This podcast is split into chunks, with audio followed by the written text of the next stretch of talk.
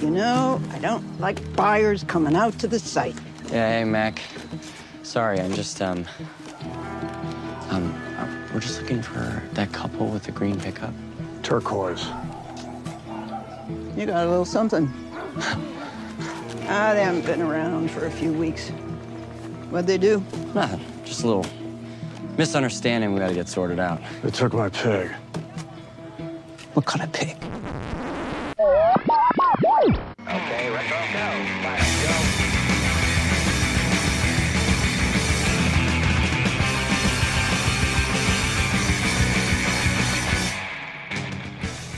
Hello and welcome. Welcome and hello. This is Wait You Haven't Seen. It's a show where we talk about movies, and specifically a movie at least one of us has never seen before. Uh, I'm your host, Travis, aka TV's Travis. This is episode number 181, and it's also the final week of Cageapalooza 2022. And joining me to wrap up our month long yearly celebration of the wonder that is Nicolas Cage, it is David Luzader. David, how are you? Hello, hi. I'm I'm happy to be here. Thanks for having me on. I know, um, you know, we're all going to miss those discounts uh, that we get during Cageapalooza. yeah, Uh, all the all but- the Cageapalooza sales that go on. Yeah, that yeah, always great deals, great deals every Excellent deals. Uh, so, from the clip, if you didn't figure it out yet, our movie this week is 2021's Pig. And uh, first, what I want to know is what did you know of this movie? What was your sort of background with it prior to seeing it for this? Uh, Nicolas Cage has a truffle pig that gets taken from him, and he tries to get it back. Yep. That's all I knew. Okay. Uh, pretty much the same for me. I had heard it described as John Wick with a pig um, by some people, uh, which, look, it's not. It's not that at all. Nope, not not at all. I was Um, I was wondering if that's what it was going to be, but nope. Yeah, like it, the the correlation between those two movies is literally uh, Nick Cage has a pet pig and the pig gets taken from him, and that's it. The re- like, there's nothing else similar about these two movies, really, uh, other than I guess you know both of them being kind of savants in their whatever field they were in. Yeah, sure, sure. um, but that's a loose connection at best. So this movie I had heard of and I'd heard good things about. Um, and when w- we had talked previously, and I remember this movie coming up as like something we ought to we ought to watch. So um, I'll just ask straight out: What did you think of it as a movie? Just sitting down watching it as a movie going experience or a movie watching experience. Um, it was di- it was different than I thought it was going to be in a lot of ways. Mhm. Um, it it was a good movie. It's it's interesting. Like, there's people I would not recommend this movie to because I just don't think they would um, like it. I don't know. I I, I don't want to say I'm disappointed by the movie, but I think I was expecting a little bit more from it. Um, and a good a good Nick Cage performance. Uh, I'm sure we'll we'll talk about that. Um, but I, I don't know the movie itself. I was just kind of like, oh, okay, it's a little more low key than I was expecting. Yeah, the the way that it was kind of marketed, especially with all the pictures, you got this grizzled looking Nick Cage with like the the big bushy beard, and he's kind of all beat up, and it gives you this idea that it's going to be more of a I'm going to get my pig back by any means necessary, uh, Mhm. and we've seen Cage do similar revenge fueled movies in the past with things like uh, Drive Angry being one of them uh, that comes to mind. It's not that movie at all. In fact, No. as you said, it's a very subdued, it's a very slow moving movie. It's a very small movie. Um, Yeah. and at the heart of it is Nicolas Cage and his performance. And I think that's that is the thing that for me the performances of Nick Cage and Alan Arkin or Adam Arkin, sorry, not Alan Arkin, uh, Adam Arkin, and um, the chef in a scene we'll talk about in a little while. There isn't the cage rage kind of freak out that you're you're sort of waiting for the whole movie. Um, Yeah. there's one moment I think where he where he steals the bike and he yells. Um, but the right. it's like the which did make me laugh quite a bit. But the rest Oh, of the movie, is very funny. he's just he's so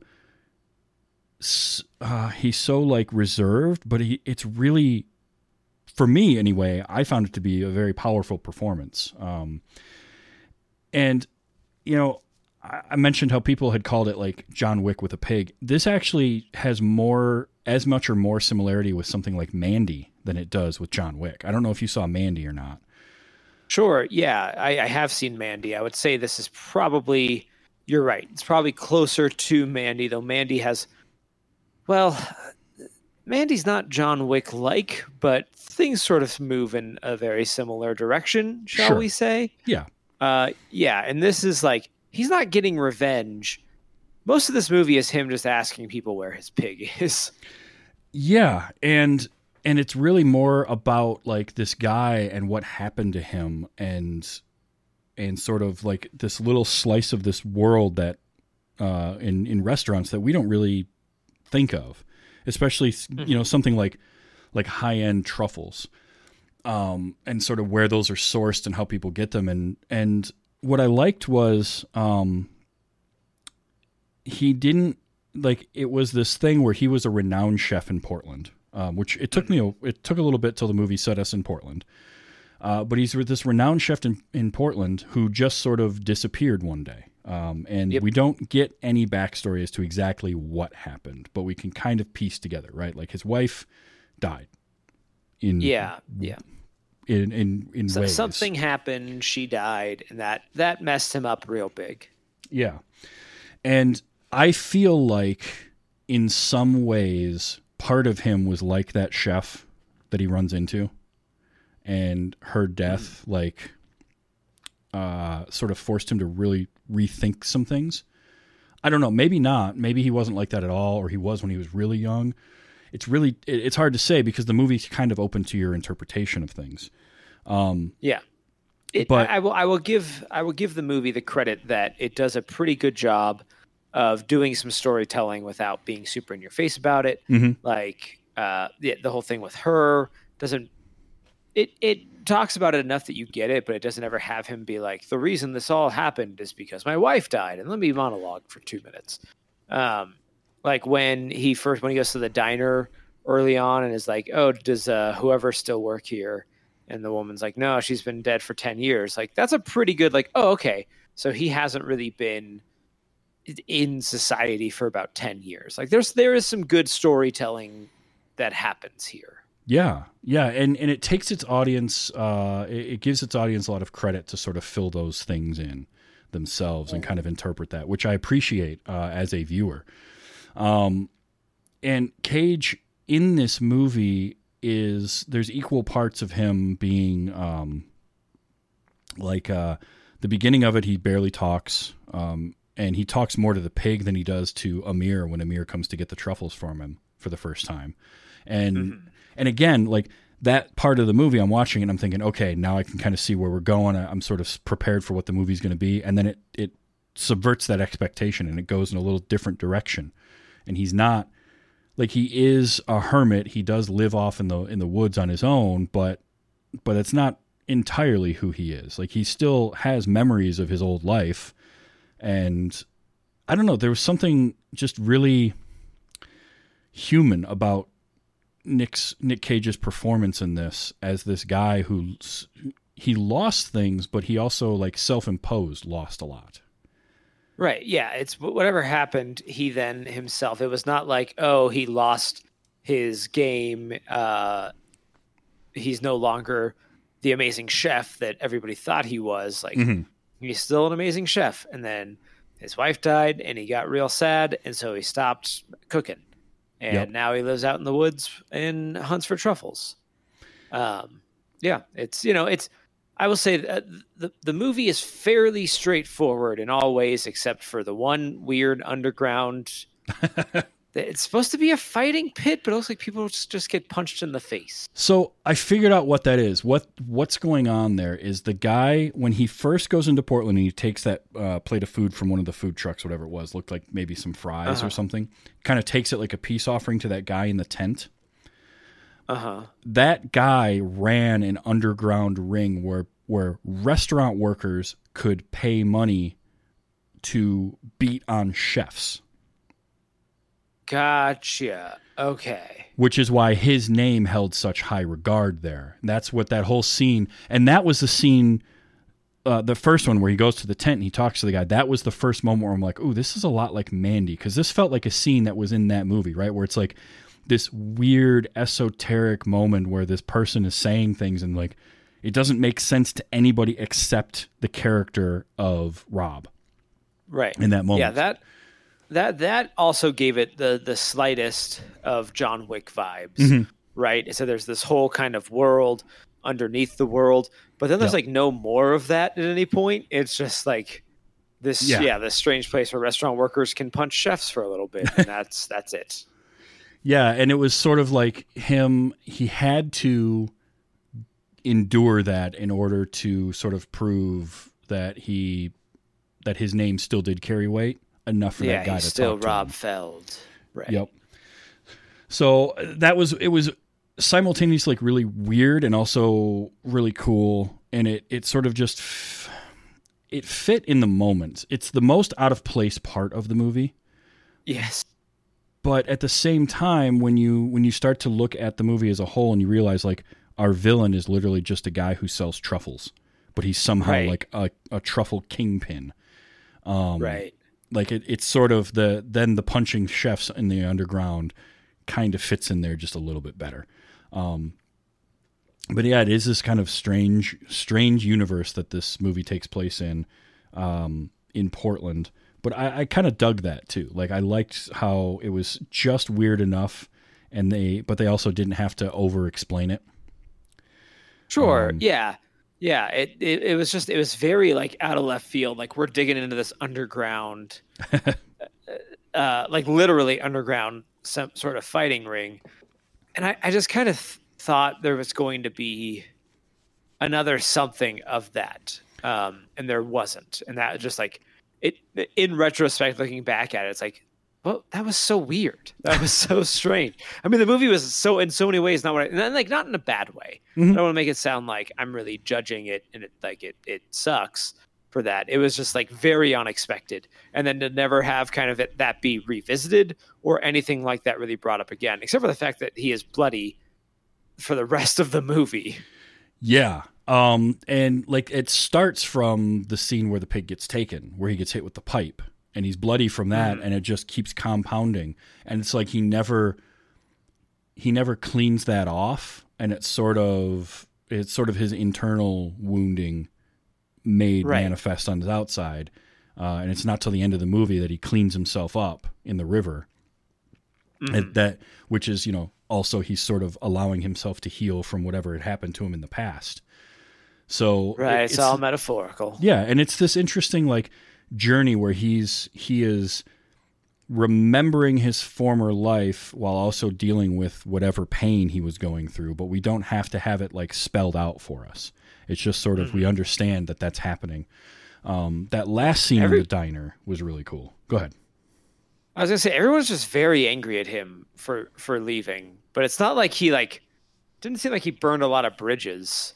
But a lot of people seem very hurt about the fact that he just kind of like up and walked away.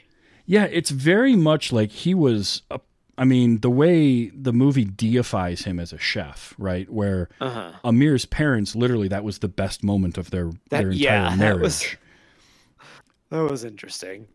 um, Um, it's a it's a very self-contained little world. That there's just like a little funny kind of bit. Like the only time my parents were happy in all their years of marriage is when they went to your restaurant. Yeah, what was cool about that was the fact that like he didn't know who who this guy was prior to the whole Fight Club uh, moment, and that name is what made him realize who this guy is, um, which I thought was was an interesting way to reveal that. Yeah, Um, but what then we have like the next day where we have my favorite, hands down favorite scene and moment in the movie, and that's in the restaurant when they go and they um, they sit down and you've got. I don't know if you've ever had eaten at a restaurant like this one where the where the wait staff comes out and they literally like give you a story about whatever it is you're about to eat. no, no, and I, I immediately was like, "This sounds awful uh, to be part of." it's like that it's that haute cuisine where and and what I liked was the the idea of the restaurant was to deconstruct things and then Robin literally deconstructs the chef right there at the table um, and Mm-hmm. Yeah, breaks him yeah. down which that that whole scene, that whole conversation is really interestingly done because that actor is giving away so much without saying hardly anything, and uh, and you're just watching him unravel. And it's like that's the moment you can think of where you know you might get that cage moment, right? That that sort of freak out uh, type of, or like this really long, I don't know something, and you get this speech from him, but it's so subdued, and it's it's just like, well, what is it you want to do? You know, what like why are you a chef? Basically, is what he kept asking this guy, and he broke him down in very very interesting way. I just I liked that scene a lot. I liked Cage. It had the that great one liner. If we don't have a lot of things to care about, or we don't get a lot of things to care about, and we're still at this point like all he wants is his pig back. That's it. Right. And we find out that this guy was involved in some way without like Nick Nick uh, or Robin never even like straight up accuses him. He's just like, "Where's my pig?" And the guy's like, "I I, I, I didn't have anything to do with that. I don't know what you're talking about." And like, "Where's right. my pig?" Oh, uh, he, he you don't want to get this guy angry. And and it's like the reveal that it's Amir's father, who we've been you know it's been touched on. Um, I just that that scene was the pivotal one for me. It, it feels like that was the the the first scene written, and they kind of built Mm-hmm. things around that. Yeah, no, it's it's a it's a very good scene. It's uh, I guess it's kind of the thesis of the movie in a way. Like, Yeah. this was really this was written by somebody I feel like who worked in a lot of kitchens, um, or worked in a lot of restaurants, and uh, heard a lot of people saying a lot of things that uh, sounded super important inside of a restaurant, but like really are kind of ridiculous. Like when I heard the person being like, "It's sitting on a foam," I'm like, mm, okay. Like sure, sure. That's what I that's what I'm hungry for right now is some foam. Uh thanks, sounds delicious.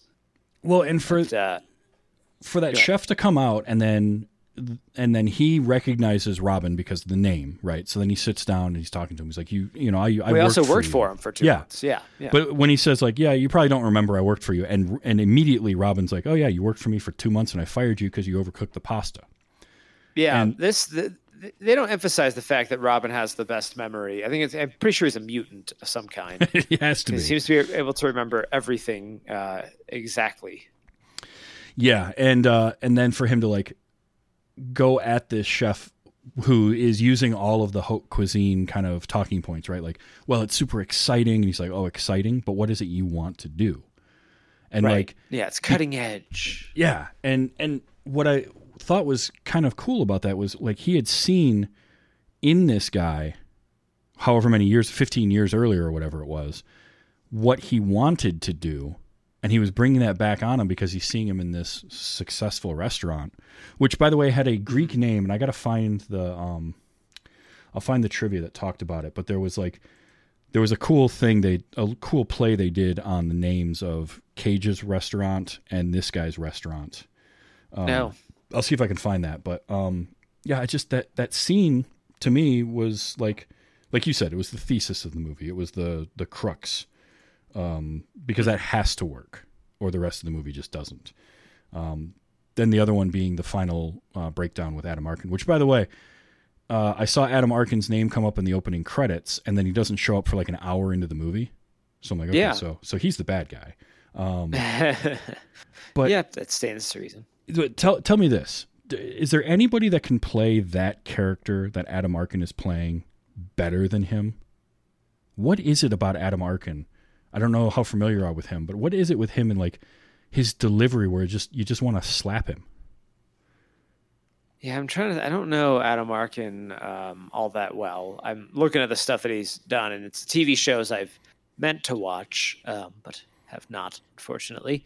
Not not to say that's all he's done, but like that Mhm. seems to be where kind of I've come to have my appreciation. Um, yeah, no, he's good. He's good. I mean, he you know he plays the the business asshole without having to play uh, too over the top with it. Um, No, although he Yeah. gets to go more over the top than Cage does, which you know normally Yeah, when he when he when he breaks down after eating the dinner. which that was very much a uh did that feel like a nod to Ratatouille to you? A little bit. Like I mean, though, isn't the whole movie in a way? it kind of, yeah. But like that that particular thing where he sits down and he has that exact meal and it makes him remember that that moment with his wife, which there again is a subplot that like is barely touched on, but it's also incredibly important to the movie, which is this guy, his wife is uh, in a coma and being kept alive, but their their son, for all intents and purposes, like tells people that she's dead. Um, and like th- there's a whole lot of that family dynamic going on. That's just like, wow, that's complex, and there's a lot to unpack in that. Um, Yeah. we haven't really even talked about Amir a whole lot, which was the character that had probably the most change and growth in the movie. And, and probably the most dialogue because he's playing against Cage, who for most of the movie says like one line every, you know, ten minutes or so. Yeah. Um, okay, so I did find this piece. So uh, Chef Finway and Rob meet at the Hestia, which was Rob's restaurant. And Finway's new restaurant is called the Eurydice. Eur- Eurydice? Um, reference to the struggle shared by uh, every character in Pig. Uh, either they can look backwards in despair at their lost passions, or forward, experience the terror that might be once gone or already gone forever. Because you, uh, Eurydice and Hestia were Greek. Um, I want to say deities or demigods, uh, kind of of contrasting styles. And when I read that, I was like, that's why those names sounded familiar. Because I'm not super familiar with either in terms of Greek mythology, but the names sounded familiar enough. I was like, that's actually some moderately clever writing to kind of throw that in there. Because it's really only mentioned in that one scene. Um, but it kind of shows the differences in sort of the, the chef's thinking of what they're doing. Um, So I, I found that interesting. Um, Yeah, no, it's it's it's a nice little. It's that higher level of thought you want filmmakers uh, to give. You know. Yeah. Now, here's an interesting thing for you. Uh, Michael Sarnoski, who co-wrote and directed this, this is his first feature film. I saw that. Yeah. Um, he's working on uh, a Quiet Place Day One next, and he had done some shorts and a couple of TV series prior to this, but it's a pretty damn good debut. Yeah. You know, I mean, it, obviously there was something to it that it got Nick Cage's attention, and you know, Yeah, th- this feels like one of those. So, okay, I have said this throughout all of my reviews of Nicolas Cage movies, and this year especially. Nicolas Cage never does anything uh, halfway. Like he doesn't phone it in, even when he's doing, uh, kind of going through a bit of a period where he was doing a lot of stuff that really felt like he was just doing it for a paycheck.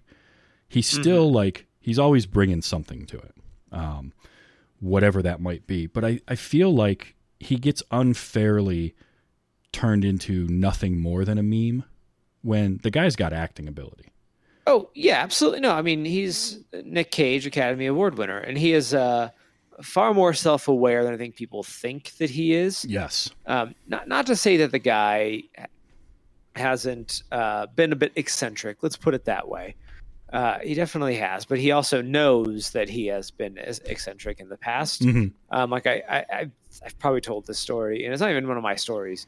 Um, but there's, uh, I was listening to an episode of How Did This Get Made, which is another movie podcast, Sure. and they had on the directors of, um, what's uh, the Ghost Rider, Ghost Rider Two with Nick Cage, and Okay, they yeah. like had some bit where it's like, oh, and Nick Cage is a Nick Cage freak out, and Nick Cage is like, but what like what do you want? Like what do you want me to do? Because I've done this so many times Right. that like you know I, I it's hard to do anything kind of new with this. So like he is aware, Mhm. you know, he's not just like and I'm gonna go out there and like this character would go crazy. It's like no, he knows people kind of expect that of him. Um, so it's nice to have. Eh, You know, Mandy didn't have a big freak out scene, but there was that scene of him in the bathroom, Yeah. uh, like pouring the vodka on himself to like kind of deal. And you know, he's screaming and going wild. Um, it's nice to have like a movie where he's just he's not playing the meme yeah, uh, which is also like a thing he does now with like that um, that other movie about him being himself. Yeah, which I Uh, just did last week. Uh, the unbearable weight of massive talent. Yeah, I still I still need to see that, but that is just like playing into the meme, right? Of I'm Nick Cage, It- and It is, but it also isn't. It's an interesting. It's it's a more interesting movie than I think um, even it appears to be. Uh, Oh, good. it's good. it- it's good. It's definitely worth. It's definitely worth watching for sure. it. Yeah. because there is Uh. there's that self awareness uh, involved that he has, but at the same time, like he also does these smaller emotional things. This Joe was another one that he did um, that's really kind of personal and emotional. Um, he brings he brings something. There's like a charisma to him and this this intensity that he has. That Yeah. I mean, he's he's entertaining to watch. You Mhm. know, he's someone. When he's on screen, it's like I want to see what Nick Cage is going to do. Yeah, because you're never sure if you're going to get uh, something subdued like this. Or I remember uh, one of my favorites is Bringing Out the Dead that he did, uh, the Martin Scorsese one, where for the most part, pretty subdued. He has a couple of crazy moments in it, but it's a really good performance. And then there's other times where he does, like, he could have very easily kind of kept riding the wave of sort of the big blockbuster movie stuff that he was doing in the 90s with the Bruckheimer type productions of like The Rock and Con Air and Face Off because he was a box office draw. Uh huh. and but he didn't like he didn't want to do that. And he didn't want to keep doing just that. And so he would branch out and he would do other things and he would do like honestly 8 millimeter was uh kind of a risky move to do at that time because that came out in 98 99 i think. Um and i think even there's some of kind of his feelings on uh, sort of the movie industry in layers in this movie too with the way that like because his his character of robin in pig is kind of disillusioned by restaurant life in, in general with the way he breaks down that chef uh, and sort of makes fun of the he's almost making fun of haute cuisine.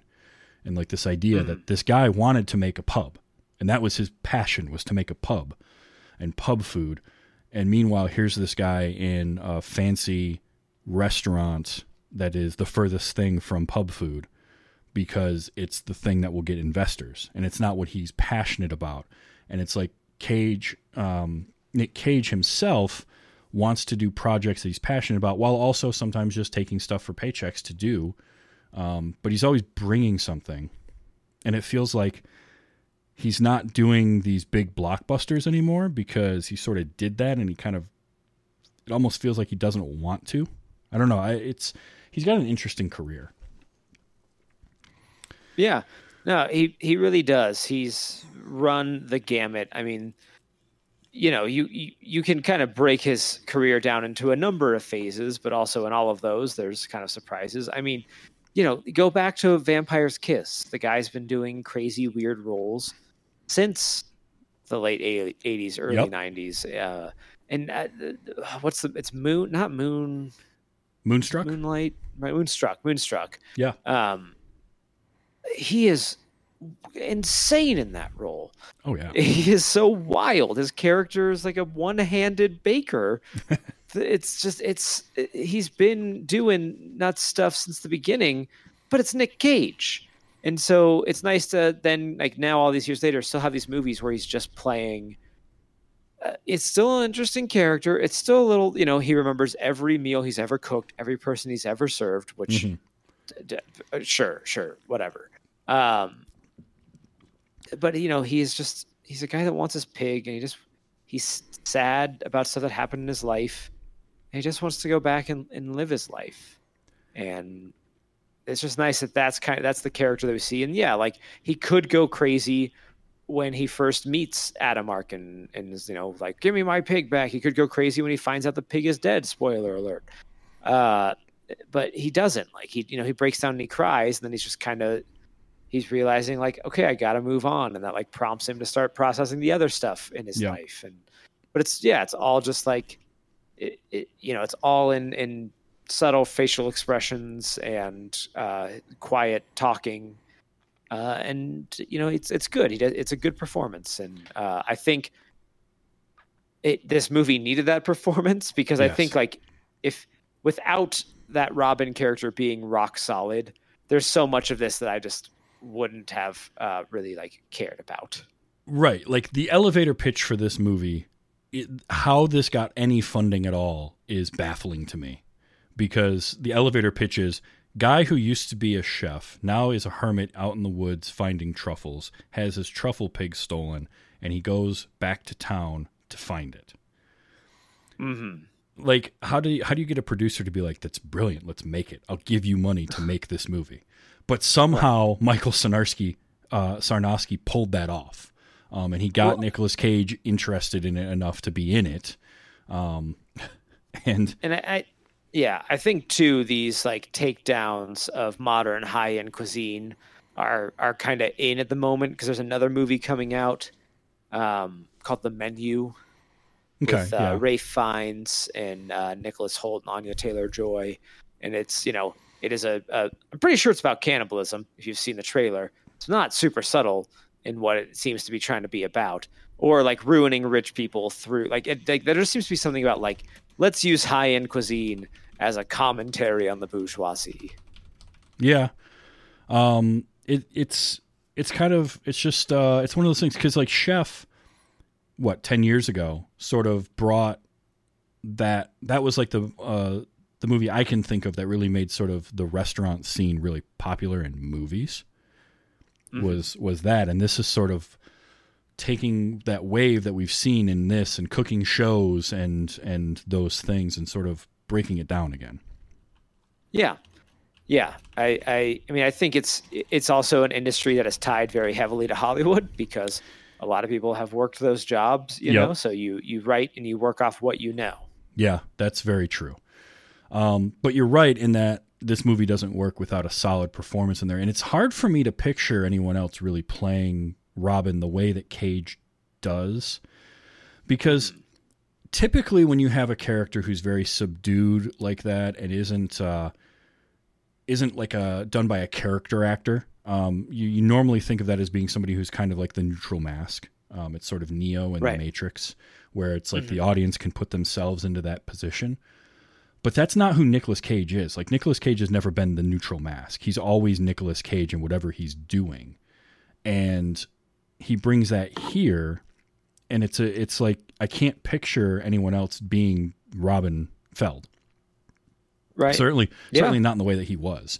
Um and then to have like so there's a couple of moments. There's that moment where uh, Amir is asking him like, "Well, what what the hell are we doing all this for then?" And he's like, "I just want my pig back. I love her."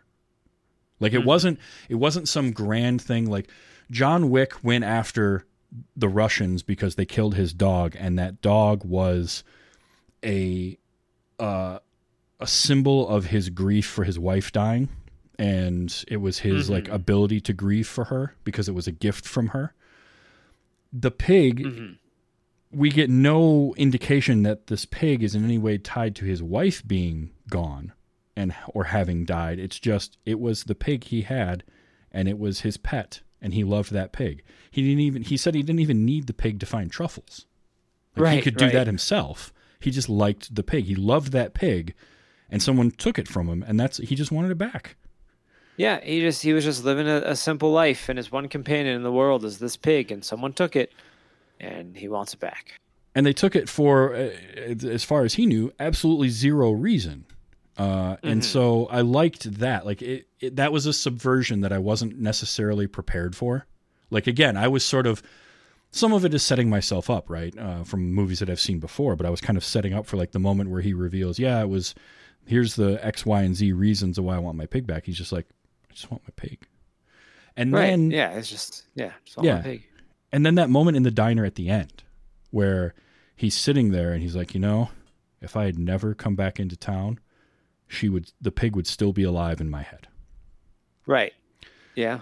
Like if he had never gone after her, uh, then in his head the pig could still be alive, sort of a, a Schrodinger's cat situation. And Amir is like, yeah, but she wouldn't be.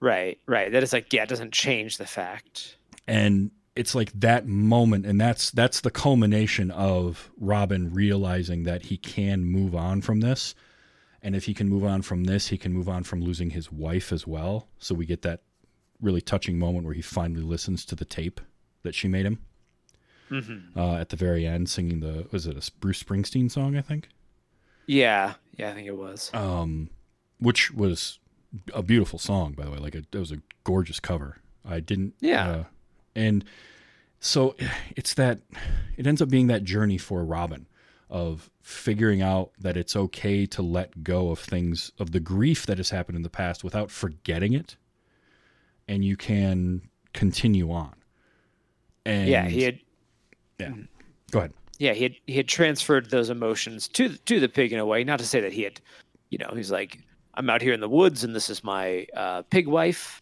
right Um, but he like you know it was this was the thing that he took care of and needed him, and so he still wasn't over the the death of his wife and still processing it. So like there was some level of like.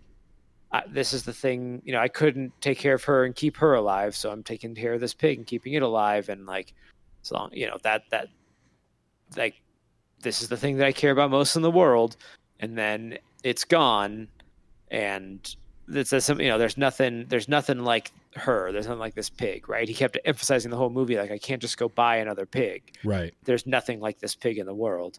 And so you know yeah through through everything where it's like probably part of why he was staying in the woods and not coming back to portland is like if he's not in portland she's still alive right his wife in a way Yeah. because like that's Mhm. where they lived and so he now has to confront like yeah no you can't just pretend she's not gone you have to actually deal with the fact that she's gone Yeah. Yep, that was that was the other and that's a great parallel uh where he's staying outside of Portland because of that. And it's it's it's another thing too where it's like as an audience and especially as somebody who has a dog, let's say, if the if the pet he had is a dog or a cat, we immediately latch on and we understand that it's just like he just wants his dog back, he just wants his cat back, whatever. Um mm-hmm. but like a pig we don't think of like a pet. And so like your initial thought is it's more of a utility animal because he's it's a truffle pig. So he has the pig in order to find the truffles. Finding the truffles is his livelihood. That's why he wants the pig back. And it's so much simpler than that. And it's so much more human than that which i, I did like um and so for him to Yeah. like reopen those wounds and then the metaphor of all of his facial wounds and all of that which dude look rough like the whole movie Yeah, there, Um, there were times where it's like he's walking into buildings, and I'm like, people would be concerned. yeah like the the the child who's sitting on their back porch, who has a a crazy like a homeless looking man who is bloody in the face, just popping up, and the kid's like, "Hey, want to be friends?" It's like, "Nah, dude. Like, you should probably run terrified." although Uh, at the same time like i can totally see a kid doing that too just being like hey you, Yeah. you seem yeah, and I could Like, see a parent seeing it, and being freaking like, out. "Oh my Oh, yeah. god, yeah, get away from my child." that was i kept waiting for that to happen i kept waiting for the parent to come outside and like see him there and none nothing doesn't doesn't happen at all. He just has the conversation with the kid and then we move on. Um Mhm. which there was a lot of that in this movie i feel like. There was a lot of like moments where a scene would start and i'd be waiting for this inevitable outcome and then it didn't happen that way. Yeah, and the, the scene would go in a completely different direction. Yeah. So the movie is only about an hour and a half, which like when I saw that starting up, I was like, cool. I'm glad we're still making an hour and a half movies, you know, like not everything needs to be needs to be 2 hours. I think there could have been a little bit more meat on these bones even at 90 minutes. I thought like there's some scenes they could have maybe beefed up a little bit more. Um, and I like and I like a lot of I like quieter moments in movies. I do. I think they're they're great, but I think like sometimes it's it can also be like, all right, let's move on to the next thing a little bit. Yeah, I did read that uh, the initial rough cut of the movie was like an hour longer, which that's Oh, too long, jeez. I think. Yeah, that's Um, way too long. like uh, yeah, nearly one hour was cut from this movie. Its distributors thought it was too long. That is too long, but I could see it falling somewhere in that hour forty-five to hour fifty range. Like tack on another anywhere from ten to twenty minutes, and you could you could find that without not all of it in one spot, but like lengthen a little bit here, add something here. yeah. I could see that happening. Um, hmm but it's uh it, it's an interestingly paced movie because it is an hour and a half long but it feels longer than that i think because Oh, of yeah. the slow pace um and and again that sort of that subversion of your expectations scene after scene i think helps or or makes that happen too because the scenes feel longer because now you're like you're setting yourself up and then it doesn't go that way and you don't really have time to process that before we're moving on to the next thing. And so now you're you're getting yourself set back up for okay, well no, okay, so this is the direction they're going to go now, and then they don't. Like every turn they made was a left, right. but in a Well, in, and a, I in a good way. yeah, I think they like they set up my expectations for things to get real wild with the underground uh, boxing ring, and then it's just like, oh no, it's just a series of conversations about who has his pig. Yep. Uh, and then you think like there's going to be some some sort of uh, like big shouting match or something the first time he meets up with uh, Amir's dad, and it just sort of ends and he leaves. Yeah, Uh, Yeah. And then, and then the like they set you up for like okay we're going to get my pig back, and it's gathering a grocery list to make him dinner.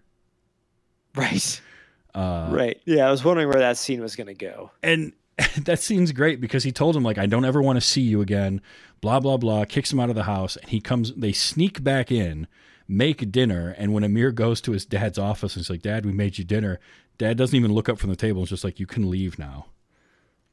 Mm-hmm. He just treated his own son with such contempt.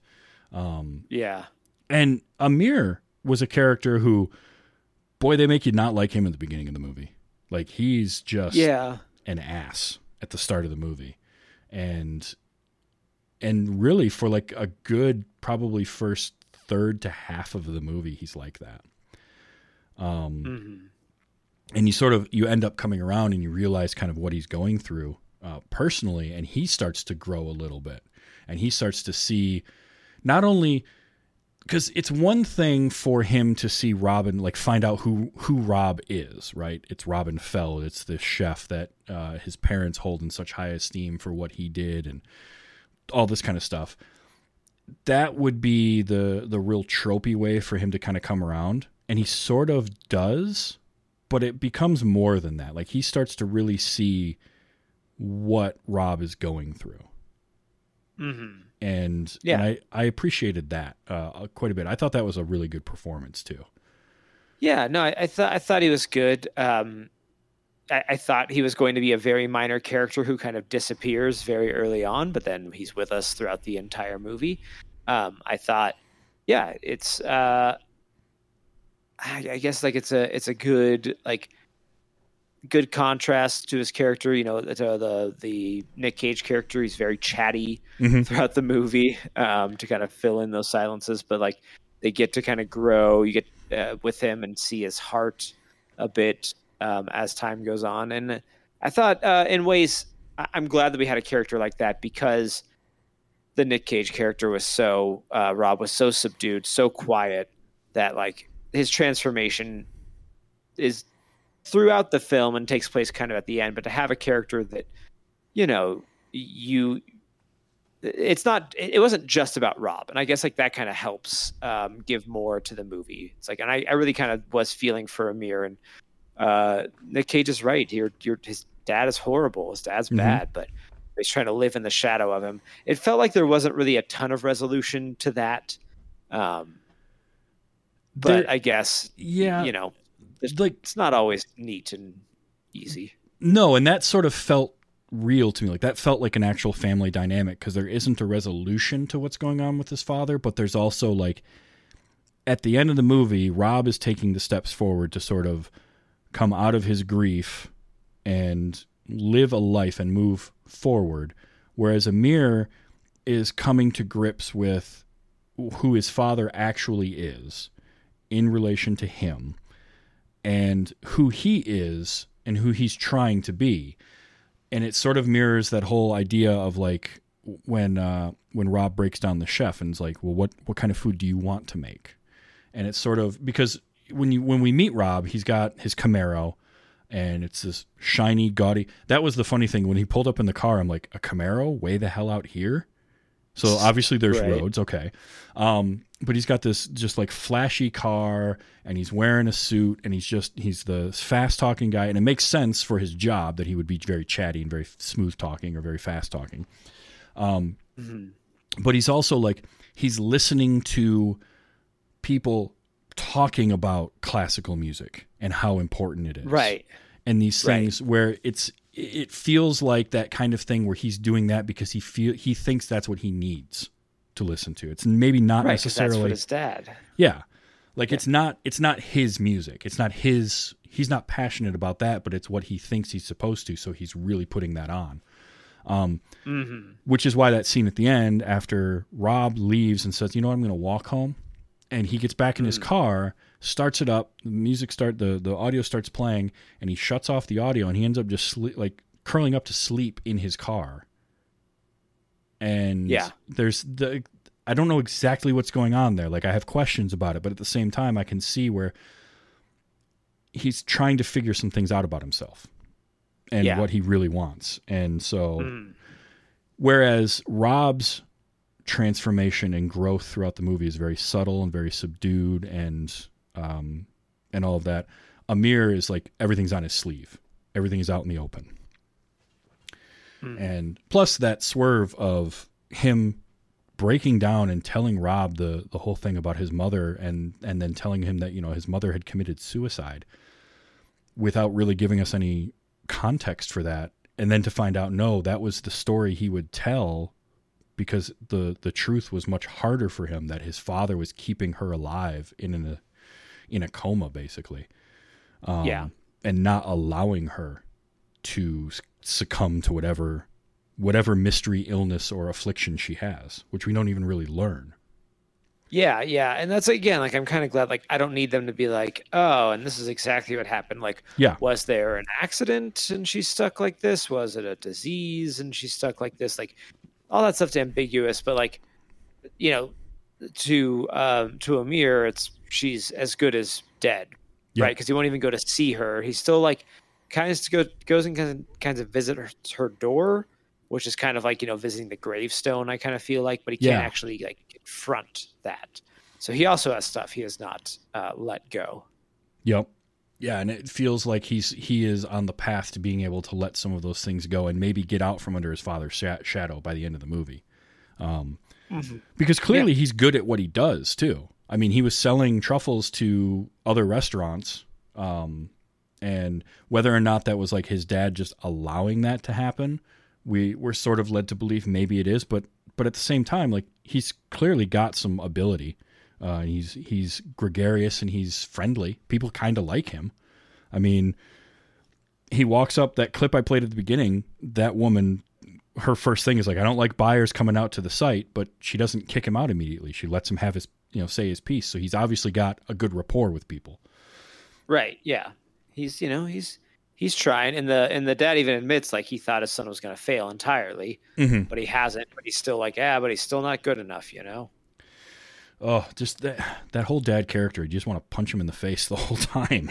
There's something about, and it's something about Adam Arkin can can portray that so well. I don't know what it is. Um, Alec Wolff, I think, is who played Amir. Uh, I Yes. think is his name. He, I this Alex first thing, Alex. Alex Wolff. Sorry, uh, this first thing I've ever seen him in. Um, I thought he was good. Uh, I, yeah, I'm looking. I haven't seen him. I haven't seen Old. I haven't seen uh, Hereditary. Oh, he was in Uh, Hereditary. I haven't seen that. Yeah. Uh, but yeah, nothing I had seen. Um, but I, yeah, I liked him. I liked him. He played. I, I. He annoyed me at first. I didn't like his character at first. I'm Oh, like, no. oh no, okay. He's just he's playing the character well. He. It's that. It's you know the suit and the glasses and the uh, slicked back hair. I'm like, I don't like this guy. No, not at all. Like, and his first interaction with Rob is great because he comes up and he's trying to chat him up, and you can tell like this is what he does every time, every week, and it goes exactly the same way where he tries to chat him up and Rob just doesn't say a word and walks away. And I just kept waiting for the like, okay, thanks, good talk, and sure enough, that's exactly what he said as he's leaving. Yeah, but then Um, like, but then he admits like, you know, I'm the only person you have in your life. Like, you're gonna die out there, and I'm gonna find you. Yeah, and he goes through all those steps. Like he goes through getting angry with him and then pleading with him to, to figure out what's going on. And finally, like it was a good emotional range out of Alex Wolff as Amir throughout the movie, I thought. Um, hmm Yeah, yeah. Uh, the movie also needed him as much as the movie needed Nick Cage. I think. yes. Yeah, again, it's it's Nick Cage, Alex Wolff, and Adam Arkin. They're the ones that they're the three pillars that hold this movie up. Without all three of them really playing the roles that they're given, the way that they do, I, it just doesn't work because it's not going to be memorable. Um, because like you said, it's just a bunch of conversations of this guy looking for his pig. Right. Is, right, is what exactly. the movie is, um, which Yeah. is not what you sort of when you start the movie, you don't think that's the direction it's going to go in. I kind of like that it did because it wasn't what I was expecting. Um, but it's it's all carried by those three, and if those three aren't hitting on all cylinders, then it just all falls apart on its own its own weight. Um, Yeah. I I find this to be a fascinating movie. Uh, I'm really curious to see what um, uh, what the director does next with his A Quiet Place Day One or whatever it's called. Um, year one, maybe. I I lost it. Who Uh, knows? but Michael Sarnoski, Sarnoski, um, pretty young kid, and uh, I think he's got a bright future. This this feels like somebody who who has the potential to have a really good career, uh, as long as he doesn't fall into say like the M Night Shyamalan trap, where his first movie gets really well reviewed and is kind of a sleeper. It's this pig is nowhere near the hit that The Sixth Sense was uh, like oh, no, not commercially even close. but like it in terms of film circles it's gotten a lot of good praise and i think it has like a 96% on rotten tomatoes like it's Yeah, no, Um, it, yeah, and people. I remember people talking about it when it first was coming out. yeah so i'm i'm really hoping that uh, that he can turn that into something uh, viable going forward because it feels like he has some interesting ideas and interesting ways to sort of weave layers into his scripts. And and on top of that the visual style between his directing and the director of photography i thought was also pretty pretty cool. It had a very muted color palette um, which good or bad um, i think it fits this movie and sort of the the uh, type of feeling we had from all the characters uh, during the movie so all the colors being very muted and very subdued made sense Yeah, uh, A Quiet Place Day One or Part Three. So the third A Quiet Place is what he's working sure, on next. sure. But of course, it's a prequel. Yeah, Can't see me rolling my eyes, people, but I am. yeah. I I have a love hate relationship with prequels. I don't I don't hate them in eh, on their face, but they got to be good to work. And unfortunately, Yep. many of them don't. Nope. Um, so we'll see on that. But uh, but I think he's I think he's got a decent career ahead of him. Um, and for you know for a Nick Cage movie, this is one of the better ones that I've seen recently. And I've seen some pretty good ones. I, I watched Unbearable Weight. Um, Moonstruck is a fantastic movie if you haven't seen it uh, before. Have yes. It's like you said, it, it's Nick Cage going you know full Nick Cage in there. Um, as the the one handed baker, but uh, but boy, that's a good movie. Um, but this this one for me ranks pretty high in terms of Nicolas Cage movies. It's one that I want to watch again to kind of try and sort of dissect even more and kind of pay attention to some of the background stuff and some of like the layered things and sort of how the the conversations fit together. I don't know. I had my brain really turning today. Um, of like, oh yeah, man, I'm, I I, I want to know more. I want to like dive into it even more. Yeah. It's. I mean, it's a it's a good movie. I think it's one that I probably will uh, see again at some point. We'll watch. I don't know when. Um, but yeah, I mean, I, I liked it. It's a good movie. Um, I had a couple. It, it's funny for a Nick Cage movie. It is not a clippable movie. It's not like Yeah, no, it's not. it's not Vampire's Kiss where I could just have pages and pages of great clips from that. But I did have a couple that uh, that I had to get. Um, this one was uh, when they're first going into the one restaurant, and like Amir is walking up, and he goes, "Oh no, I can't." He turns around, and, like walks away, like I can't be seen because he knew the guy that was coming out. Um, and when it finally, uh, the guy won't let Nick Cage in, or when they're going in the back door of that restaurant. And uh, I just love this exchange when they, they he lets him in anyway. Or just, Just whatever, man. he's Buddhist. I don't care. I don't I don't Yeah, care like. Yeah, because yeah. I mean, he, he's he had to have like. I, not enough people were reacting to his smell. Is all no, say. that is true. That is the one thing I kept waiting for somebody to say something about the smell. The closest we get is the "Do you want one of those camp showers?" Right. Yeah, at the very beginning. Which Yeah. was the subtle way of being like, "Dude, you reek." Um, Right. but yeah, I just the that that scene in that alley, like any anyone you know who has worked in a restaurant has that same like just browbeaten Yeah. attitude of like I, whatever I don't care just do yeah, the I don't care. Like, just yeah, I, ugh. I'm not they're paid not enough to, me to care yeah, about this. I'm having a smoke break just go um Yeah, so that was great uh this was let's see care about oh this was the line um We don't get a lot of things to really care about. I like that Good line. because yeah. that's good line, that's good delivery. hmm And this is prior to us knowing his real reason behind why he wanted the pig back, just loving the pig as a pet and like a family member. Um, And Mhm. so that whole idea of like, we don't, because we don't, we don't get a lot of things to care about. And Yeah, it's important to care about the things that you do. So I liked that. yeah, Uh, hundred percent. from that same scene, whenever there is uh, like really forced or fake laughter, I have to capture it. And this was this is honestly one of the more one of my more favorites. Uh, was the chef when he this is right after because he when he asks him what was your signature dish going to be, and he with before that sentence is even fully out of Cage's mouth, he's answering with the whatever Scott liver Scotch eggs, Yeah, something and like that. and then that nervous breaking laughter that he had after that was great, and that sounded like this. that is a broken man. he is. Yep. He has realized what what he is doing is not what he cares about at all, and uh, and that was after this the stammer, uh, which I also captured, which was even better. Where because Cage is like, but is this the kind of cooking you like? Uh, didn't you want to open a pub? And he's just like, I, I, I, I don't know that I, I really wanted. Uh, I mean, it was such, that was such a long time ago. he he made so much noise and said nothing. Yeah, It was it was so good that that actor uh, was just like he killed it in that scene, and it it was both heartbreaking and hilarious.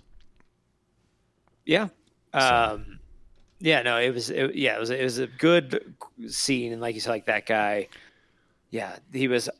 The second that he realized who Nick Cage was, was kind of on the defensive a Yep. little bit. And yeah, some of those uh, those voice ticks of his uh, really were telling.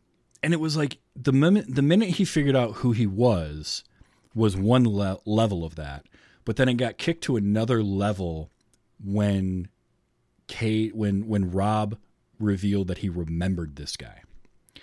So now now you've got that and just like it just kept getting it just kept ratcheting up more and more. And so his nervousness was just it was like he said so much without saying words and his facial expressions were priceless. So I really really Yeah. enjoyed that. Those were the those are the only clips from the movie, but I, I feel like those were pretty fun. Um, I just I think this is a good movie. I think people should see it. Um, and now Yeah. you you had mentioned at the beginning that you feel like there are definitely people that wouldn't like this movie, and I can see I can see that. too. or or like would have different expectations for Mhm. it. Um, I just I, I you know because like I thought it was going to be a little bit of a wilder Nick Cage role. It's like oh no, it's it's not. It's you know it's him being. And I know some people that would absolutely love that, but there's also some people too that would probably not not give it the uh, what it needs because they're expecting wild Nick Cage. Yeah, and and not only do you not get wild Nick Cage, but it's a movie that really doesn't it doesn't go anywhere. And it's a weird way to say that, but like everything that's happening is happening internally. It's internally for the character of Rob, it's internally for the character of Amir, and it's not a movie that has like a plot that that really matters. It's a character study is what it is. Yeah, So Yeah. I definitely know I have friends of mine that um, I wouldn't recommend just running out to see this just as a like a movie movie because it's not going to be what they're expecting. Um, and some of that again is that that whole idea of like people equating it to John Wick with a pig, and it's just not that. It's it's yeah, it's not what it is. No. yeah, it's very it's a very different type of movie. Um, but it's really good. So if you do enjoy uh, character studies, or you just you just want to sit down and have kind of a quiet, um, subdued movie where some people work through some emotions, this is definitely a movie to watch. Yeah. No, hundred percent. and sometimes you need that. Like sometimes I I want I appreciate a movie that does that because I do. Uh, I don't always want that. I sometimes just want to shut my brain off and watch things explode and and jump around on screen. But sure, and sometimes you want Nick Cage being Nick Cage. You know, you want him screaming, you want him doing wild stuff. yeah, you want Nick Cage trying to turn into a cartoon character. You sometimes Yep. just do. Um, yeah, you do. and then other times like I I do appreciate a movie like this which can give me questions and can give me some emotional responses that I'm just not ready for. Uh, that's the beauty of filmmaking as an art form is that it can take all these different forms, whether it's uh, Vampire's Kiss or Pig, and they can be the same guy can be in both. Yeah, and they're is- good for different reasons. Exactly. Yes.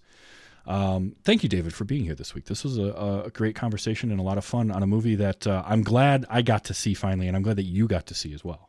Yeah, no, I, I, I mean, I'm glad that I find it's it's been on my list forever. I'm glad you gave me the opportunity because it's one of those things where it's like I have so much other stuff to watch that I'm just probably not going to sit down and watch it. And so when it's like, hey, you have to watch this, I'm like, okay, all right, I'll I'll I'll get the time. Yeah, sometimes we just need that. Yeah, you know, there's a million things to watch out there. Oh boy, tell me about it. Uh, I was having a conversation with some some people earlier today, and they were naming off four or five things. I'm like, I don't have the hours in the week to watch any of those. But Yeah. it's like I'll put it on the list. It's just gonna have to go down on the list a little ways. Right, exactly. And that's where I am for a billion different things. yep. Yeah, and you know, on top of uh, just just everything, like different shows, different projects, work, whatever, you know, uh, just watching things just for the fun of it. Um, sometimes. So, speaking of projects, do you have anything you want to tell people about? Oh, I mean, this is kind of a wild time for me right now. I'm not doing as much podcasting as I would like to. Um, at the time, people can still uh, catch all the stuff I've done is out there. Um, Hit me one more time is it's it's on a hiatus. It uh, you know figuring figuring it out. Um, but you can still also catch Movie Go Round, which is coming out pretty regularly. Um, and you know I'm around Davluz, D A V L U Z, Twitter and Instagram. Um, starting back up, so I'm you know I'm, I'm real busy at the, this time of the year, but hopefully to hoping to ramp up with some stuff um, a little bit later as the uh, you know I, as the year becomes not less hectic, but I get into my groove a lot more. right, you can you can uh, sort of uh, anticipate the hectic a little bit better. exactly. Excellent. Well, yeah, definitely. If you haven't, uh, if you're listening to this show and you haven't checked out either "Hit Me One More Time" or "Movie Go Round," you should. "Movie Go Round" is a great movie podcast, um, Oh, and definitely worth checking out. And "Hit Me One More Time" is fun, uh, much like those were the days that I do about classic just just television. It's great to go back and revisit some of those old things and see are they any good or not. Because some of them are, Mm-hmm. and as we find on those were the days, some of them aren't. Some of them are not. Some of it's not good. No. Um, but thank you so much for being here. Uh, it's always a pleasure to have you on, and um, good luck with uh, the school year coming up. Well, thank you, uh, thank you very much. Thank you for having me on. I'm, I'm glad I could be here. Absolutely. you're welcome back anytime. Um, so uh, if you want to hang out and watch the show get recorded live, you can do that Sunday nights, 8 p.m. Eastern Time um, at twitch.tv slash TV's Travis. And uh, the show comes out as a podcast on Wednesdays uh, at tvstravis.com or anywhere you get your podcasts. Uh, just search for Wait You Haven't Seen. I'm also now putting the live streamed, uh, the recordings of the live stream up on YouTube. Um, so as I if I can get to enough uh, subscriptions, then I will be able to get a vanity URL that I can I can say. But for now, if you search for "Wait You Haven't Seen" or TV's Travis on YouTube, you can find them uh, on there. Full full episodes. There's, it's only going back a few because I only had a few of them uh, archived, but uh, finally putting some stuff up on YouTube. So keep an eye out for that as well. Um, so thank you once again, David, for being on. Next week's movie is going to be a bit of a surprise, so you'll just have to pay attention to uh, Twitter uh, at TV's Travis this week. Um, I will let you know who my guest is and what movie we're watching. So until next time, just remember that uh, there's only one Nicolas Cage, and we're all better for having him around. There's been a wait you haven't seen.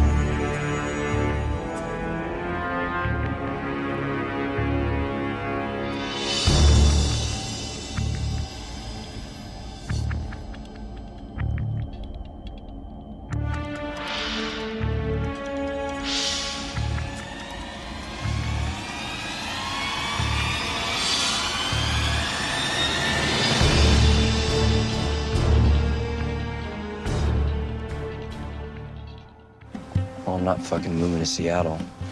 Fuck Seattle. Diamond Club hopes you have enjoyed this program.